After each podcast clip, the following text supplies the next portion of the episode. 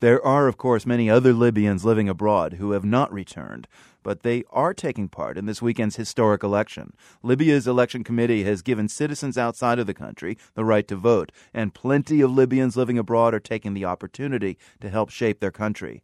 Dr. Hafed Walda is a native Libyan living in London and just had the chance to vote. Dr. Walda, had you ever voted before in your life? No, not in Libya, no. No, mm. this is my first time. And in London, how many voting stations are there for, for Libyans in this election? Uh, I'm only aware of one voting hmm. station. Mm. And w- where where is it? In Wembley, it is in a hotel. In in Wembley at a hotel. Yes, yeah. So it's been hired for the occasion, and it will be the place where most of Libyan who live in the UK will come and vote. Did did it seem busy when you were there? It was busy, but it's not as busy as you thought it would be. But mm. people trickling along, and it is a wonderful, uh, wonderful atmosphere.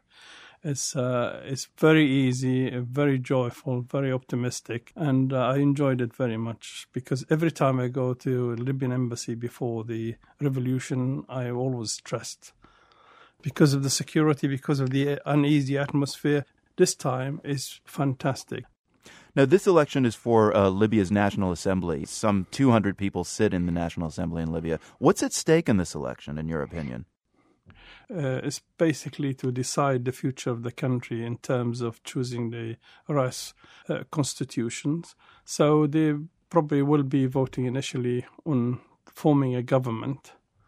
Uh, a new government would last for a year to run the country in this transitional period. Is this and, National Assembly crucial because they will be writing a new constitution for Libya? Yes. The, first of all, they have to decide what sort of constitution you want Mm. Uh, is it a parliamentary, or is it a presidential, or is it a monarchy? I don't think the monarchy will be. It will be either parliamentary or presidential. The majority prefers parliamentary, but the, uh, the National Assembly will decide on that.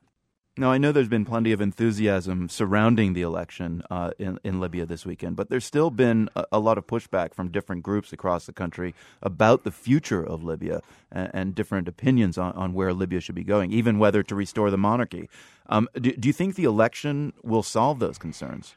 I hope it will. I think it will. Now, the uh, this issues will be taken out of the uh, tribal sort of uh, people, or mm. and from the regionalists or the federalists, or from the people who have extreme views about religion.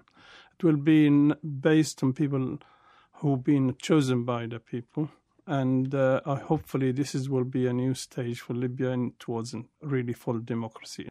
Dr. Walda, are you confident that the younger generation will kind of get involved and not just be part of the revolution, but will be part of constructing Libya's future? I think we're all uh, dependent on the younger generation. There's the future for Libya, and those are the people who actually started the revolution. Those are the people who felt that being isolated for a long time from the world uh, it didn't do well for them, and they are just the people who have uh, high hopes and they're really, really willing to improve themselves. They are, they are very enthusiastic because they've been left in the dark for many, many years, uh, outside, isolated. Now we want to be involved in the future of Libya to get Libya comparable sort of status with other countries around it. But in the same time, the younger generation, they they have a huge amount of work to do to push Libya forward. Dr. Walda, very good to speak with you. Thank you very much.